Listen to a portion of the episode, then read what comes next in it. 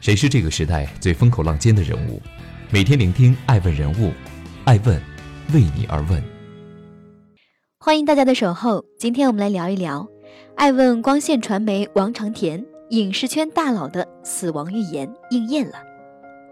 这个夏天，影视股冷到透心凉。二零一九年七月十四日晚，光线传媒披露业绩预告，公司预计二零一九年半年度净利润为八千五百万元至一点零五亿元，同比下降百分之九十五点零二到百分之九十五点九七。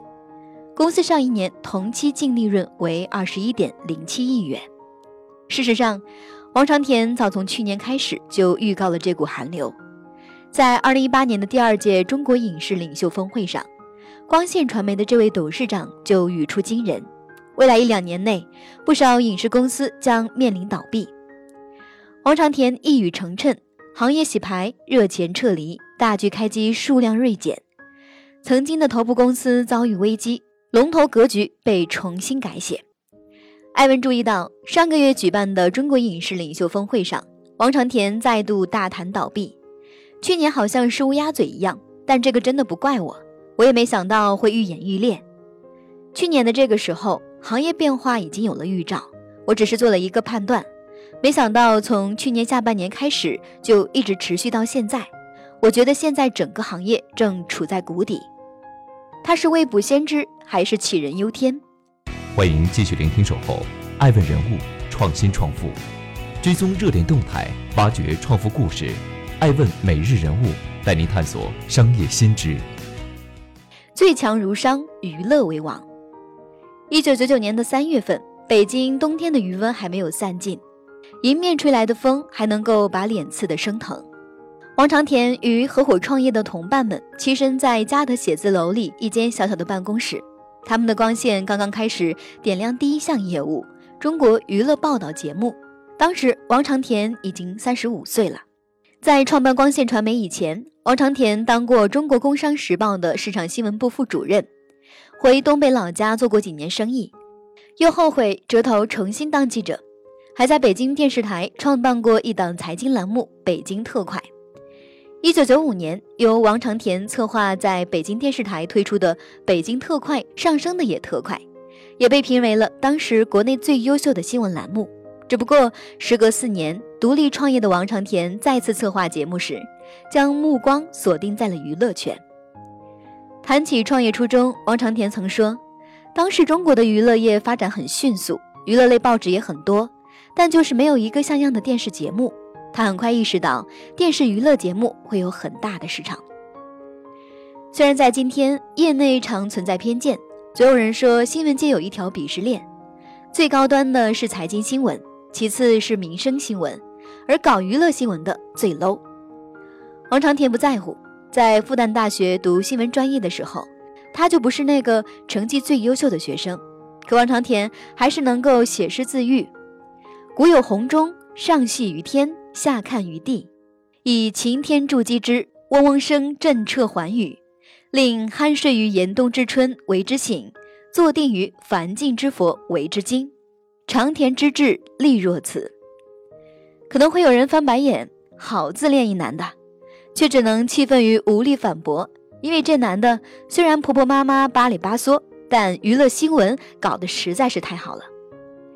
一九九九年五月十八日，中国娱乐报道样片在梅地亚中心初次与新闻界见面。不到两个月时间，中国娱乐报道就已经正式在湖南台、生活频道等二十多家电视台播放。一周三期，八月开播台达到五十家。九月一日，光线收获第一条广告客户美声肥客，形式独家赞助。别的电视台一年干的活，他带着团队三四个月就可以整出来，这是能耐。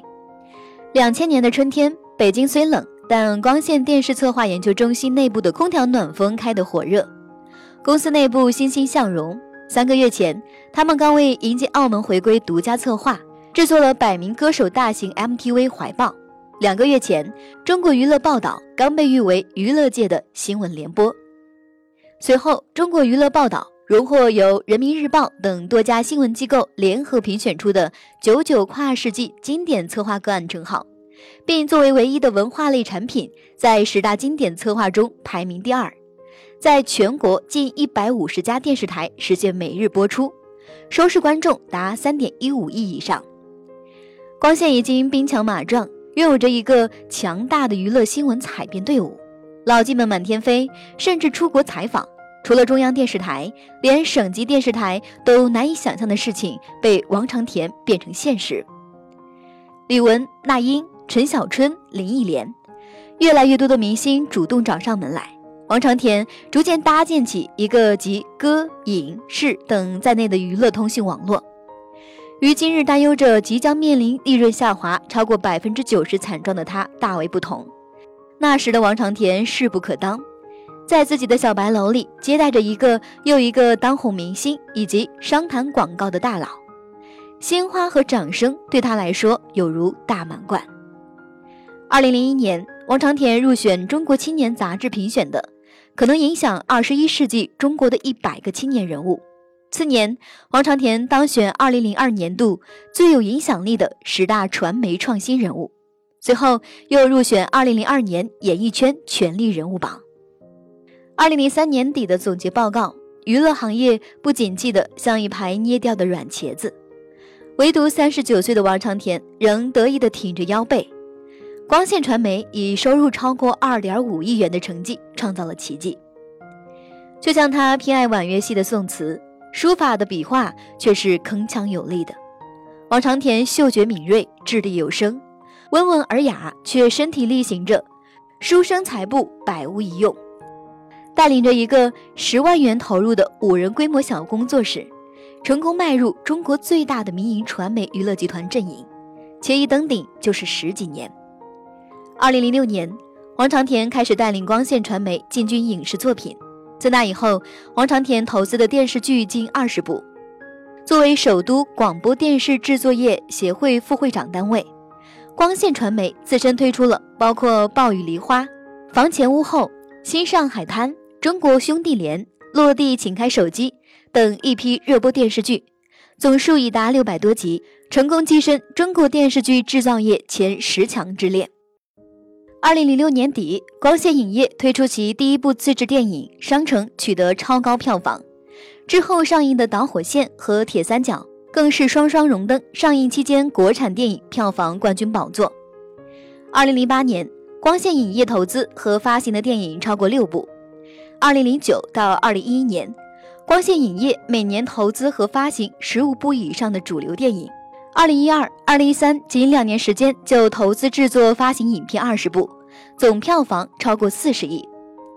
二零一六年，光线影业公布了十年总结，以九十一部电影、三十四部过亿影片、二百亿总票房，每部二点二亿平均票房的成绩，持续领跑国内电影市场。其中包括《画壁》《泰囧》《致青春》《中国合伙人》《美人鱼》以及《大鱼海棠》。等耳熟能详的超高票房作品。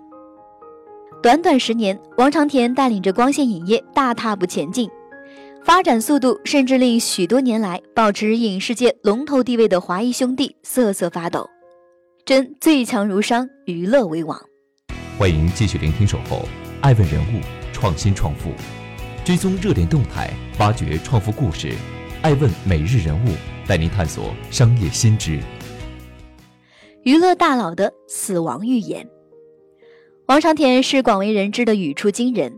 二零一三年，《人在囧途之泰囧》大火，以六千万元投入缔造了十二亿票房神话，连给客户端茶倒水这种琐事都不放心外人来办，势必万事恭敬的王总，在被采访时说：“我已经有十年时间不陷入公司业务细节中。”而相比较前些年这种打脸的言论。王长田这几年的惊世之言更是令人瞠目结舌。二零一八年六月，在第二届中国影视领袖峰会上，王长田毫不留情：“我基本上可以肯定的是，在未来一两年的时间里面，说不定有几千家的影视公司要倒闭。”他还说：“原来有一些影视公司的创始人和从业人员确实被光环笼罩，个人的行为也确实伤害了投资者的感情，比如高消费。”高级宾馆、party 等，还有什么头等舱等等这些，我觉得这个好日子快要结束了。有人质疑，这种出言犀利的耿直 boy 竟然还能够在娱乐圈风生水起。他这样评价自己：“其不善言，故美与人言，必推心置腹，以己及人。竟是寒冰为之化，金石为之开，磊落英才，闻之而迷极，悲所小人遇之而汗颜。”老子云：“天下之至柔，能克天下之至刚，然也。”然而，对于王长田这一次的自我美言，吃瓜群众还没来得及翻白眼，就目瞪口呆地发现他的预言一一应验。艾文注意到，截至昨日，十五家已经发布二零一九年上半年业绩预告的 A 股上市影视动漫公司中，有十二家公司分别面临着首亏和预减，华谊兄弟和 ST 中南更是亏损过亿。回看整个二零一八年，国内龙头影视公司的股价表现的更是惨不忍睹。光线传媒下跌百分之二十五点九八，万达电影下跌百分之三十六点八三，华谊兄弟下跌百分之四十六点零九。王长田嘲讽自己为乌鸦嘴，但他并非未卜先知，也不是杞人忧天。